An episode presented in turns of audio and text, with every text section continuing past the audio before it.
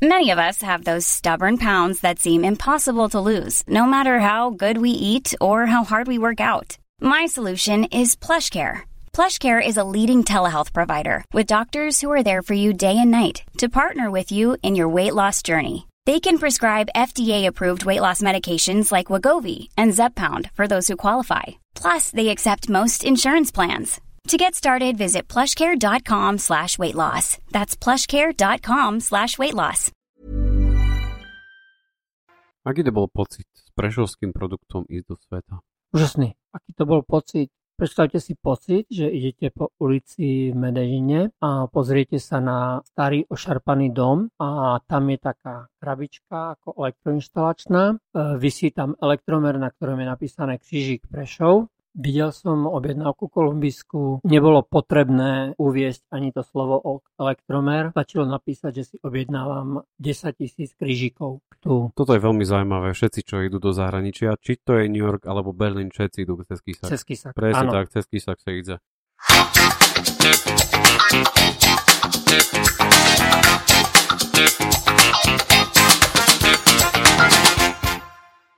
Vážení poslucháči podcastu na Trojici vo Dvojici, dovolte mi, aby som v tomto podcaste privítal človeka, ktorý spojil prácu s cestovaním, alebo ako on sám hovorí, cestovanie je leitmotiv. Je to človek, ktorý je starší, ako by ste si možno že mysleli, že budú moji prví hostia. A je to, ale, je to ale človek, ktorý má skúsenosti, ktorý je spätý s mnohými prešovskými značkami. Pre tento podcast prijal pozvanie Dalibor Čudek. Vítajte. Ďakujem. A sám ste povedali, že zo zvedavosti. Dobre, poďme rovno z hurta.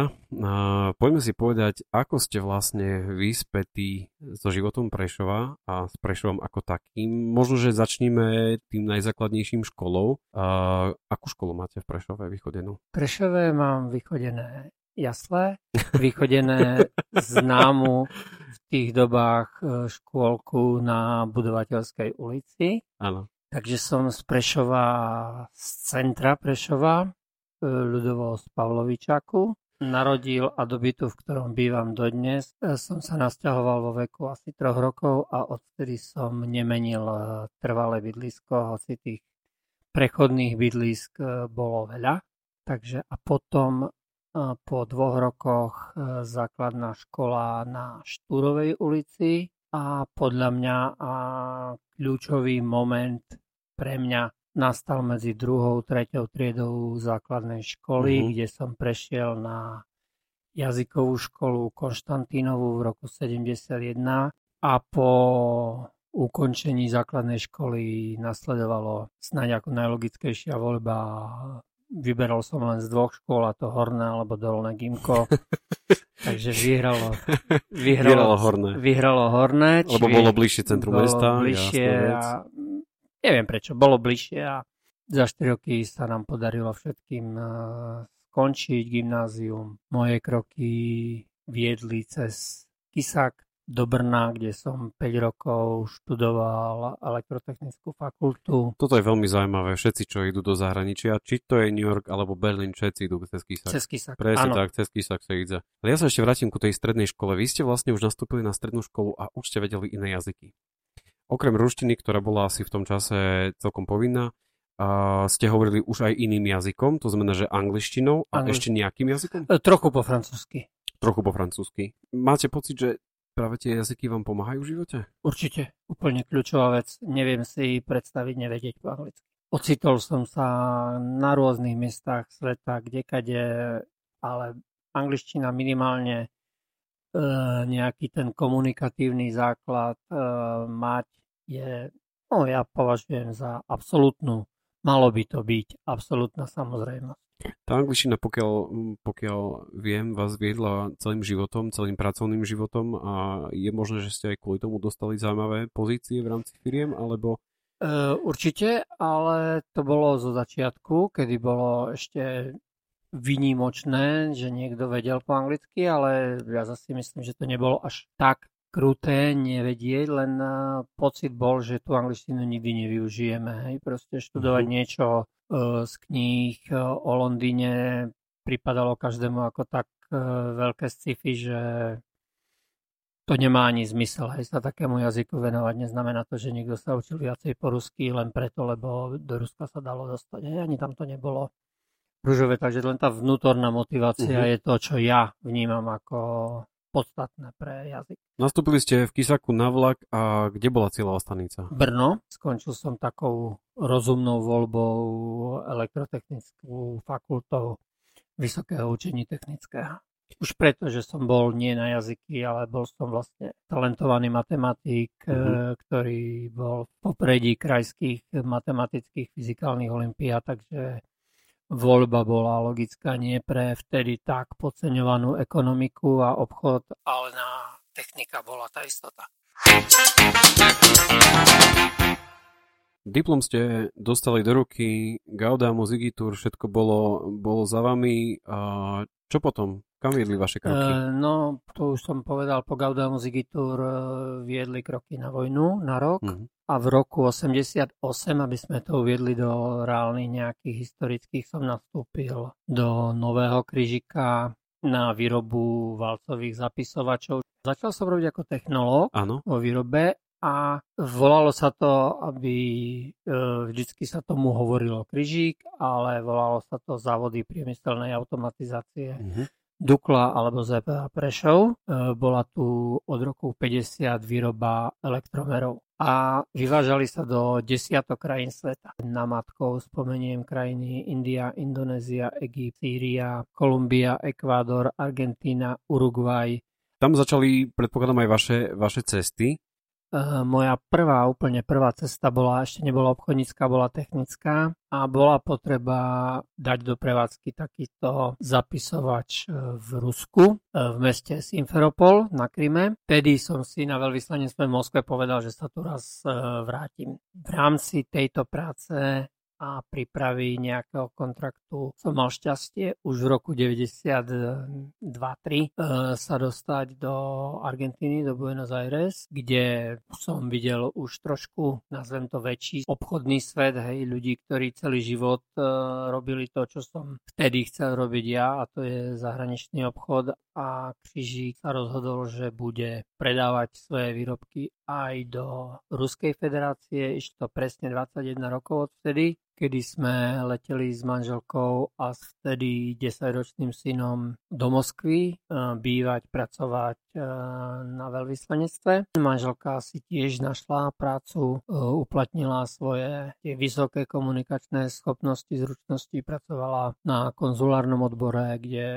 plynule zvládla ruštinu. Pani manželka sa stala, dá sa povedať, diplomatkou? Bola ako pomoc, pomoc ale bola na úrovni a robila robotu diplomatov. Roky bežali a vy ste z Ruska odišli? V Rusku sme sa spojili s jedným moskovským závodom. Moskovský závod elektroizmeriteľných príborov. Som dostal ponuku robiť riaditeľa spoločnej firmy Křižík do Ekvádoru. Musela to byť veľká zmena. Znova po niekoľkých rokoch zbaliť všetky kufre, skrine, knižky a všetko čo ste mali už v Rusku vybudované a odišli ste v podstate pre nás na druhý koniec, ale voči Rusku to úplne na druhý koniec krajiny alebo sveta nie je. A ako ste to vôbec tam začínali? Zase vyhralo e, nejaké načenie, išli sme tam s minimálnymi jazykovými znalosťami, ale zvládli sme život aj tam. Naučili sme sa všetci e, po španielsky a aj manželka rozpráva výbornou španielčinou. Prežili sme vďaka tomu, že sme pochopili ľudí a hľadali sme ich akí sú, akí sú dobrí, nejakí sú zlí, hmm. ako môžu s nami pracovať, ako môžu s nami spolupracovať a snažili sme sa ich tu potiahnuť, tu s nimi byť. Mali sme tam fabriku, v ktorej pracovalo 30 miestných ľudí a s tými sa trebalo naučiť rozprávať, žiť, stretnúť. Ekvadorskú Odiseu zakončím príhodou z letiska v Kite. Predstavte si plné letisko, plnú halu letiskovú. Bola to naša odchodová cesta. Stali sme tam ako rodina, ja so synom a s manželkou a príde k nám taký malý chlapček. Zaťahal moju ženu e, za nohu a hovorí, že teta, vy nie ste zo Slovenska. A ona hovorí, že som. A jak si na to prišiel? No ja tam stojím s mamkou a mamka mi na vás ukazuje a hovorí, že tá, tá, tá teta už 5 krát za sebou povedala si b- Prepašte, toto asi musím odvysielať. to, je také, to je také známe prešovské, to my bez toho dajak nevieme ani fungovať. Čo je také, čo by ste práve že pomyselne chceli z Južnej Ameriky preniesť do Prešova alebo do, vôbec do našej mentality? Je niečo také, čo tam ste videli a povedali ste mm. si, že škoda, že to tu nemáme? Áno, ale nie je to ani fráza, ani nič. Úprimnosť a minimum nenavisti medzi ľuďmi. Hej. To je nenavisti a závisti, ktorá tu lomcuje mnohokrát, e, tak sme poznali Južnú Ameriku, aj ona sa mení vďaka aj technológiám, aj všetkému, ale tak sme ju poznali a taký by som, tak by som chcel, hej, tak to tam bolo. A čo práve naopak? Čo ste z toho, čo ste zažili v Prešove alebo na Slovensku, ste preniesli do Južnej Ameriky? Na vzdelanie, schopnosť, možnosť študovať, možnosť sa učiť, e, to tam tie deti nemajú, lebo nedokážu preklenúť e, status, v ktorom sa narodili vďaka e, školám a tak ďalej. Hej. Hm. Proste aj keď sú to krajiny, kde už o negramotnosti sa nehovorí, ale my, keď sme prichádzali do Ekvadoru v roku 97-8, ešte stále to oficiálne číslo negramotnosti a analfabetizmu bolo okolo v desiatkách percent tej krajiny. Takže možnosť vzdelávať sa a vzdelanie, to by sme určite preniesli. Aký to bol pocit s prešovským produktom ísť do sveta? Úžasný. Vždycky sme z toho robili príbeh. Toto, aký to bol pocit Predstavte si pocit, že idete po ulici v Medežine a pozriete sa na starý ošarpaný dom a tam je taká krabička ako elektroinštalačná. E, vysí tam elektromer, na ktorom je napísané Křižík Prešov a keď si dáte dokopy rok výroby, tak si poviete, áno, v tomto roku do výroby ja som podpisoval s kolegyňou dodacie listy na túto zasielku. Tou a s tou s kolegyňou, ktorou sme prednedávnom e, pili kávu. Je krásne vlastne, že ste kus prešla a priniesli do e, zahraničia. By ste, tie čísla nemáme ich z hlavy, ale v rádoch v 10 miliónovej krajine, ako je Ekvádor, je okolo milióna prešovských elektromerov. V Kolumbii ich bude ešte niekoľko násobne viac. Niekoľko miliónov výrobkov, ktoré prešli rukami prešovčanov. Vlastne musí to byť naozaj nádherný pocit a, a ja som osobne veľmi hrdý na, na tú, aj na túto históriu Prešova, nie úplne tak dávno, ako niekto by si povedal, že treba ísť do 17. 18. storočia. Aj to 20. storočie malo svoje, svoje krásy, aj v, aj v tom, že sa vlastne tie prešovské produkty skutočne predávali a, a boli svetoznáme, kvalitné a určite boli žiadané na trhu. Slovo elektromer Videl som objednávku kolumbisku, nebolo potrebné uviesť ani to slovo elektromer, stačilo napísať, že si objednávam 10 tisíc krížikov a už sa vedelo, čo za výrobok to je. Poznali Prešov? Alebo snažili sa o ňom niečo dozvedieť? Pretože to kvantum tých elektromerov, ktoré sme dodávali do zahraničia, mohlo v niekom tak vzbudiť taký záujem, že čo to vlastne mesto je zač? Veľmi málo, len tí, ktorí, niektorí sa to dostali, práve aj okrem majiteľov tých dovozných firiem a veľkých firiem aj tí nižší pracovníci, teda tí, ktorí sa len treba zaučali a tak ďalej. A poznali Prešov, pri mojej poslednej ceste v Medejne e, som sa stretol s e, pánom, ktorý v Prešove bol, bol u mňa v byte, stretli sme sa pred 20 rokmi, dostal som ho za nejakú povieme, povinnosť, alebo on tu bol na zaškolení, tak som sa mu venoval e, celú sobotu, nedelu. Boli sme, nevedel som po španielsky vtedy ani slovo, ale ozaj, ale boli sme spolu na futbal, e, zobral som ho na hokej, e, takže Našli sme spôsob a teraz som sa s ním po 20 rokoch uh, v hoteli v Medellíne stretol. Vráťme sa späť do Prešova. No. Vaše meno je späté s viacerými prešovskými značkami. Hovorili sme už o Křížiku, ale ja viem, že to bol aj Vukov. Známy podnik Prešove, dokonca zastávka MHD je pomenovaná po tomto podniku. Uh, Vukov by si podľa mňa uh, vyžadoval samostatné spracovanie celá história Vukova, pretože zasiahla, vybudovala sa firma a bola vybudovaná, postavená firma, z ktorej Prešov ťaží, pretože firma, v ktorej pracovalo stovky vysokoškolských vzdelaných inžinierov, ešte dneska má dosah na celý život Prešova. Ako skončil, že prechádzal od radovo niekoľkých tisíc zamestnancov až po nejakých 60, kedy som tam bol tesne pred jeho krachom ešte ja. Toto by chcelo samostatnú Takže ak by sme si zatiaľ zosumarizovali to, kde ste všade pochodili, takže samozrejme Prešov, Kisák, uh, Rusko, Ekvádor. Rusko, Ekvádor, z tých krajín juhoamerických vlastne všetky. S výnimkou jedinou je Venezuela, kde som nebol vlastne na kontinente a hore francúzska Guajana a, a Surinam a potom tie stredoamerické, ale z tých amerických kontinentálnych vlastne všetky.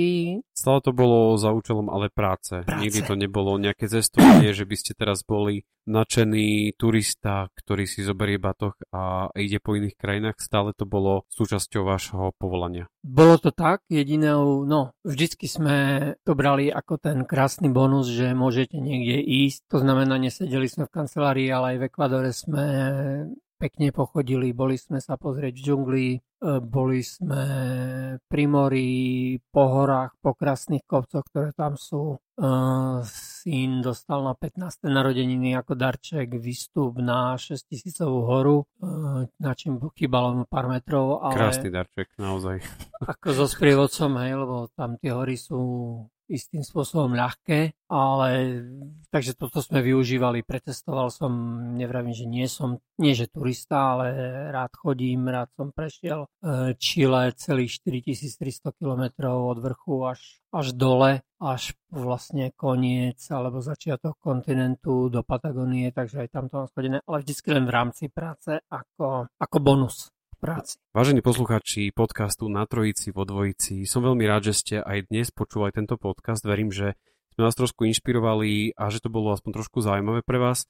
A ďakujem, pán Čudek, že ste prišli, prijali moje pozvanie. Som rád, že ste sa u mňa, u mňa dobre cítili, že sme si takto porozprávali, že sme sa porozprávali a že ste si aj zaspomínali na veci, ktoré ste prežili. A som rád, že som vám mohol predstaviť, alebo že Prešužanom som mohol predstaviť vás ako človeka, ktorý je takým prototypom toho, že aj cestovať sa dá, pokiaľ človek chce, aj popri svojej práci. Ďakujem pekne, že ste že ste boli. Ďakujem za pozvanie. Ďakujem.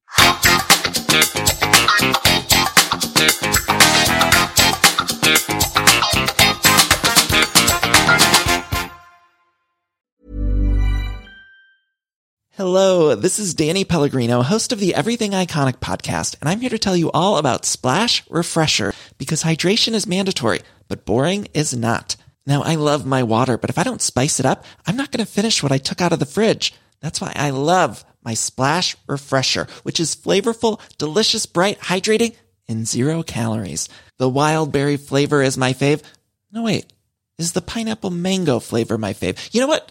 All five craveable splash refresher flavors are my fave because they're so delicious. So get hydrated and enjoy it with Splash Refresher.